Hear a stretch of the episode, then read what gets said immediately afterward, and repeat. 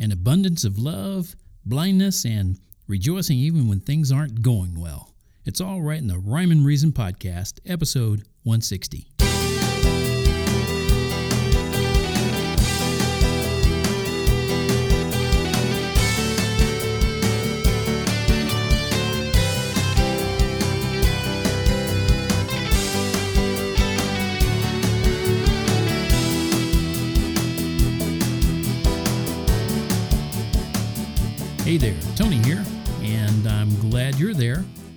There, right? Well, if you're hearing me, you're there, and I'm here, or it wouldn't be recorded. Wow, gosh, I'm getting too deep for myself.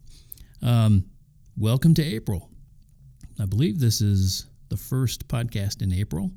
Yeah, I got to think back. This is the sixth. No, this is the seventh as I record. So yeah, I don't think I recorded one on April's April Fool's Day, but anyway, come on, get on past it, Tony. I need to get right on into things, don't I? I mean, I'm going to talk about love today, and I'm going to talk about uh, blindness, sort of, and I'm going to talk about how you can rejoice no matter how bad things are going. Hmm, that ought to get you right. Well, let's go back to that love thing, right? I often talk about love because it's the greatest. It's the greatest of all things. If you don't have love, it doesn't matter what else you have. It's really not going to amount to much. And I wonder if you have an abundance of love in your life, or maybe just an abundance of things. Because an abundance of love in your life, uh, uh, in your life, doesn't manifest itself in how much stuff you have. You know, it just doesn't. And it doesn't even uh, manifest itself. That's easy for me to say, right? It doesn't even manifest itself in how much stuff you give to others. The things you can give to others will it'll never measure up to the love you can give.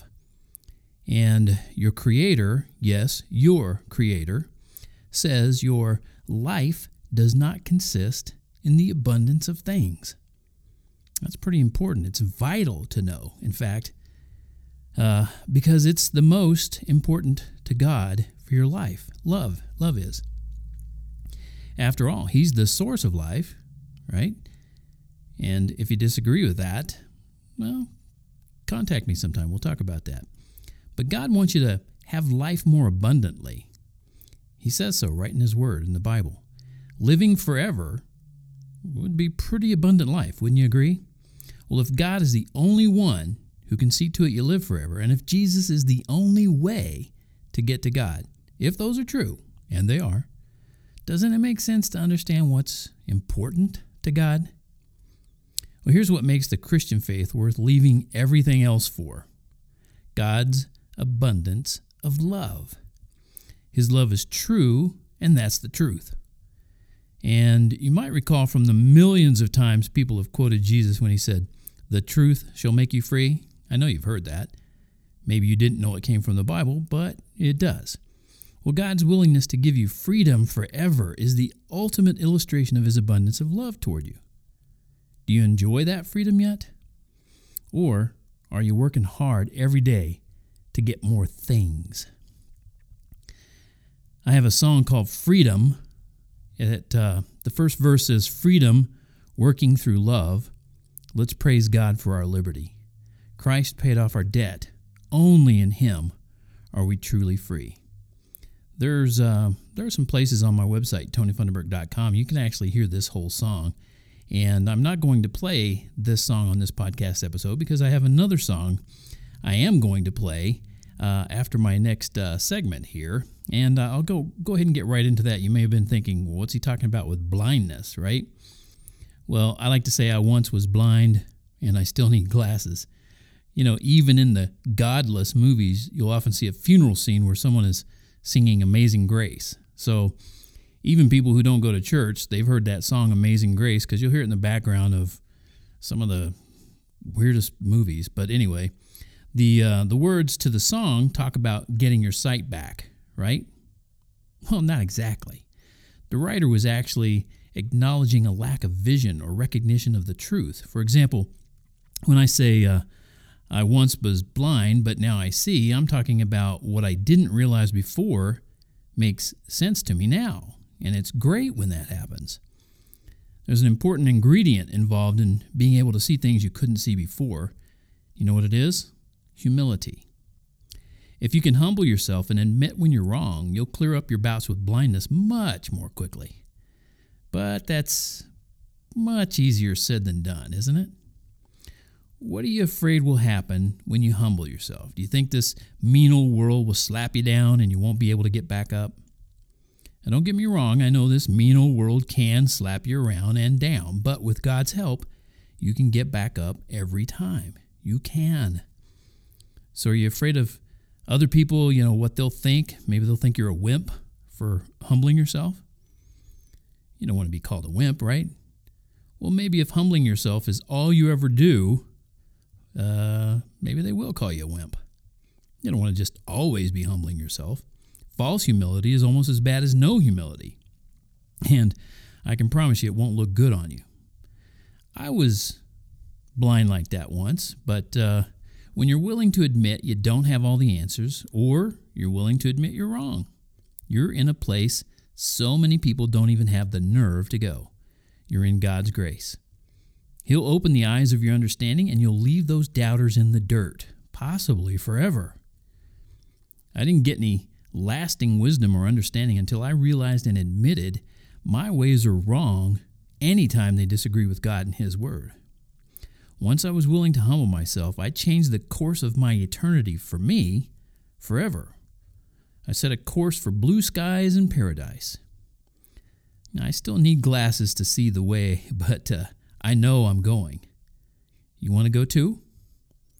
I wrote a little rhyme that uh, maybe helps you remember. Got the sails up and a port in mind. There's a cool wind blowing strong and kind, leaving doubt and fear so far behind.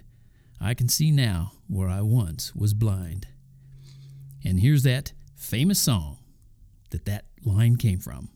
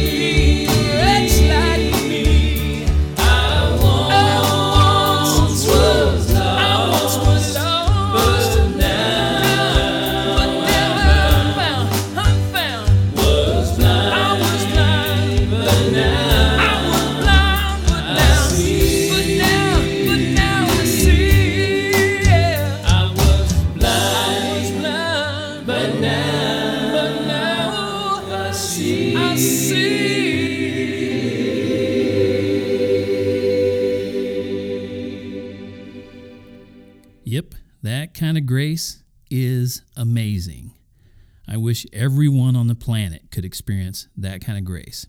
They can, but they just won't. Too many won't experience it. They refuse. They got to be their own God. And it's amazing to me how many times people are being like that and they're miserable. They have nothing to look forward to. They don't they don't have anything to be happy about. And that brings me to my next point. Are you able to rejoice always? There's a place that uh, I'm referencing. I believe uh, most people who have ever known me for a while would tell you I'm an up person. And I'd use air quotations around up. You know, that's what I've been called. You're an up person. Generally speaking, I'd rather laugh in the face of adversity, and generally speaking, I do. There's a place in the Bible where it actually says to rejoice always, and then it immediately adds, pray without ceasing, in everything give thanks, for this is the will of God in Christ Jesus for you. Now, these are three things, and I bet you never fail to do them, right? Yeah, me neither. I fail. I'll let you in on a little secret. I don't rejoice always. I want to, and many, many times I succeed. But then the world gets in my face and my rejoicing stops, at least for a little while. You might think, by reading the many happy go lucky rhymes and lyrics I've written on my website, tonyfunderburk.com, that uh, I'd never have any problems leaning on God in times of trouble. You might think that about me. Well, I, I wish it was true but I have been like anybody else, had problems leaning on God at times and in times of trouble. I like to think that I do it more often than maybe the average guy, but you know, I'm human, so I fail. It's easy to rejoice when things are going well, but that's not a good representation of where your heart and mind are. It's when times get tough that you'll know where your trust and faith truly are. Now, I'll break down that Bible verse that I shared with you a few uh, minutes ago into three parts, and I'll show you what I mean. First, the first part rejoice always. Now, why, why would God inspire someone to write that if he knew it was impossible for you to do? The short answer is he wouldn't. Your Creator knows you better than you know yourself, and if He says you should always rejoice, He knows it's something you're able to do, if you only will. So, will you? Can you make it an act of your will to rejoice when your day, week, or year go horribly wrong? Yes, you can. You can make it an act of your will, but will you? I seriously doubt you'll be successful every time, or that you've been successful rejoicing your whole life. I don't want you to think I'm jumping on your case. Like I said, I fail too. In fact, last year, 2016, was a horrible year for me. And each time something went wrong, I had an opportunity to either choose to rejoice anyway or choose to justify my gripes and grumbles. And I'll admit, there were times I did some of that justifying. And here's why I didn't do the second part of that Bible verse. I didn't pray without ceasing. Nope, I didn't do that. I prayed often, and I prayed with passion and conviction, but I didn't pray without ceasing. Of course, that doesn't mean you go through your day doing nothing but praying. God knows you have responsibilities and work to do. It's an, it's an illustration of mindset, it's an encouragement to not let a day go by without talking to the one who made you. He loves you and wants to hear from you. God wants to build up your courage and strength. He wants to help you, but He won't force His help on you. If you want to do everything entirely on your own, you know what? He'll let you. However, he also knows you'll mess things up without him. And you'll start to gripe and grumble.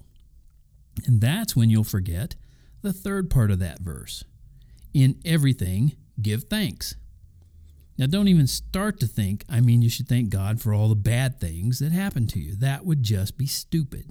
First, He didn't do those bad things to you.